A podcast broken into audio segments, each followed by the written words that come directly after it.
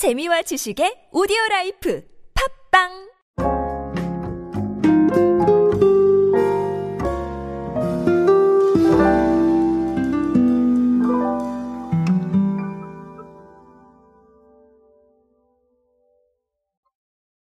요즘은 배송과 관련돼서 상당히 재미있는 이슈가 많아지고 있죠. 사실 그 중에서도 가장 핵심은 자, 새벽 배송으로 상징되는 quick commerce의 성장이 아닐까 싶습니다. 오늘은 이 새벽 배송에 대한 사례 하나 알아보면서 어, 최근에 새벽 배송들이 디지털 마케팅 시장에 의미하는 바가 무엇일지 한번 알아보도록 하겠습니다. 안녕하세요 여러분 노준영입니다. 디지털 마케팅에 도움되는 모든 트렌드 이야기로 함께하고 있습니다. 강연 및 마케팅 컨설팅 문의는 언제든 하단에 있는 이메일로 부탁드립니다. 자, 이번에 새벽 배송을 시작한 업체는 어디냐면요. CJ 온스타일입니다. CJ 온스타일이 자, 이 식품 카테고리에 한해서 아, 새벽 배송을 시작을 하겠다라는 거고요. 자, 요거 같은 경우는 일단은 지역은 아직까지는 네, 조금 네, 한정된 지역입니다. 그래서 어, 이 부분은 조금 아쉽지만 어, 당연히 늘려가겠죠. 자, 서비스 대상 상품은요. 밑반찬을 비롯해서 국, 찌개, HMR 자, 이렇게 밥상 차림에 들어가는 품목입니다. 어, 이거 같은 경우는 상당히 흥미로운 일이라고 생각을 해요. 일단은 자 CJ 온스타일이 나섰다는 게 조금 흥미롭고요. 어쨌든 지금 현재의 curation을 바탕으로 어, 과거부터 굉장히 많이 정보를 축적해온 업체잖아요. 그래서 이런 업체가 어, 새벽 배송에 나섰다는 건 결국은 그만큼 이게 중요하지 않나라는 생각을 하고 있습니다. 어, 실제로 우리가 지금 새벽 배송으로 받을 수 있는 게 점점 많아지고 있어요. 식품부터 시작을 해서 아니면 뭐 생활 필수품들 다 새벽 배송으로 받을 수가 있죠. 자, 그리고 그것뿐만 아니라 뭐 전자제품도 요즘 새벽 배송으로 받습니다. 옷도 새벽 배송으로 받고, 자, 그리고, 아, 뭐 최근에는 또 책도 새벽 배송으로 받고 있고, 그렇죠. 그런 식으로 새벽 배송을 받을 수 있는 카테고리가 점점 늘어나고 있고, 자, 이거 저는 계속 더 늘어날 거라고 생각을 합니다. 품목이. 자, 그리고 하나 더 있는데, 아, CJ 온스타일이 이 새벽 배송에 주목하게 된 이유는 이런 부분들도 있겠지만, 실제로 온라인 배송 규모, 그러니까 온라인 식품 시장 규모가 굉장히 많이 늘었다고 해요.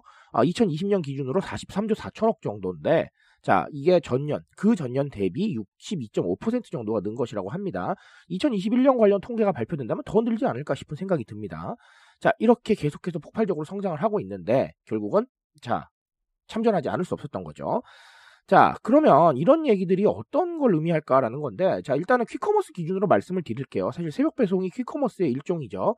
물론 quick commerce보다 느립니다. quick commerce는 1시간, 2시간 안에 끝나지만, 사실 그거보다 느리지만, 그래도 불구하고 상당히 빠르죠. 그래서 quick commerce 중 하나로 저는 이제 생각을 하고 싶은데, 자, 결국은 직관적인 거예요. 자, 직관적인 게 무슨 얘기냐면, 자, 해당하는 서비스와 원하는 스타일의 어떤 이야기들을 빠른 시간 내에 전해줄 수 있느냐, 없느냐. 자, 이게 굉장히 중요하다는 거거든요. 자, 퀵커머스의 핵심은 사실은 빠른 겁니다. 그런데 무조건 빠른 게 아니라 원하는 상품을 빠르게 전달해 주는 것이죠. 새벽 배송도 마찬가지입니다. 자, 이런 식으로 굉장히 직관적인 소통이 기준이 되고 있다라는 거예요.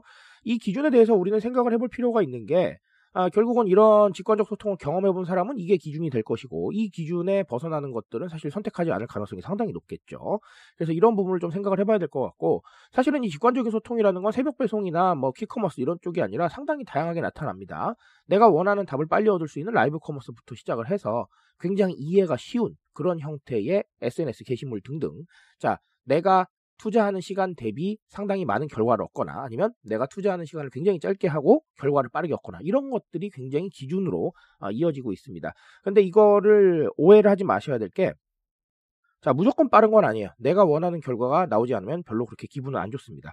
예를 들자면 음식이 무조건 빨리 나오는 게 답이 아니에요. 맛있는 음식이 빨리 나와야 되는 겁니다. 무슨 말인지 아시겠죠? 자, 그래서 어쨌든 간 이 직관적인 소통은 굉장히 기준이 되고 있기 때문에 사실은 아까도 말씀드렸지만 이미 이 기준에 익숙해진 사람들은 속도가 느려지면 선택을 하지 않을 거란 얘기죠. 그래서 한 번쯤은 좀 고민해 볼 만한 주제가 아닌가라고 생각을 합니다. 단, 제가 아까 말씀드렸다시피 뭐 배송에만 해당하는 건 아니기 때문에 상당히 다양한 측면을 생각을 해보시면 되겠어요. 자, 그리고 또 다른 하나는 어, 온라인 최적화입니다. 제가 늘 말씀드리지만 아, 실제로 지금 통계를 하나 말씀을 드렸죠. 온라인 식품 시장 규모가 계속 성장하고 있다라는 거였는데 사실 온라인 식품 시장 규모만 성장하겠습니까? 다른 부분도 굉장히 크게 성장을 하고 있고요. 자, 그리고 제가 한번 소개해 드린 적이 있지만 지금의 통계를 보자면 어, 우리가 쇼핑의 핵심이라고 봤던 2030뿐만 아니라 굉장히 장년층들 그리고 노년층들도 상당히 많이 유입이 되고 있다라고 보시면 되겠습니다. 과거에는 자제분들한테 부탁을 하셨다면 지금은 이제 직접 하시는 시대가 되고 있기 때문에 사실 거의 전 세대에 걸쳐서 온라인 유입이 이루어지고 있다라고 보셔도 무방할 것 같습니다. 자, 그러니까 아, 제가 이런 얘기도 가끔은 드려요. 어, 조금 고령층이나 아니면 조금 나이가 있으신 분들을 상대를 할 때 유튜브 하는 거 나쁘지 않다라고 말씀을 드리는 게 어, 실제로 유튜브에서 영상들을 많이 보십니다. 자, 그런 식으로 온라인에 굉장히 많이 익숙해지고 계시고 온라인이라는 환경을 그렇게 이제 어색하게는 안 느끼신단 말이에요. 자, 그런 부분이기 때문에 전혀 문제가 없다. 즉, 계속해서 접근해야 되고 우리가 온라인으로 어떻게 컨텐츠를 전달할 것인지에 대해서 굉장히 고민을 해야겠다라는 겁니다. 그래서 제가 말씀드리는 것 중에 하나가 그거였죠. SNS 채널을 모두 다 다룰 필요는 없지만 타겟 연령층에 따라서 조금씩 다르게 모두 가져갈 필요는 있겠다라고 보는 게 자 이런 식으로 유입이 되기 때문이에요. 오늘 통계도 보시면 아시겠지만 결국은 온라인만 할 필요는 없겠지만 그럼에도 불구하고 온라인은 꼭 적응해야 될 기준 중에 하나가 되었다라고 보시면 되겠습니다. 자, 오늘 두 가지 이야기 드렸는데 이 두 가지 가지고 또 아, 새로운 이야기들 한번 여러분의 입장에서 고민해 보시기 바라겠습니다. 제가 말씀드릴 수 있는 건 여기까지만 하도록 하겠습니다. 트렌드에 대한 이야기는 제가 책임지고 있습니다. 그 책임감에서 열심히 뛰고 있으니까요. 공감해 주신다면 언제나 뜨거운 지식으로 보답드리겠습니다. 오늘도 인사되세요, 여러분. 감사합니다.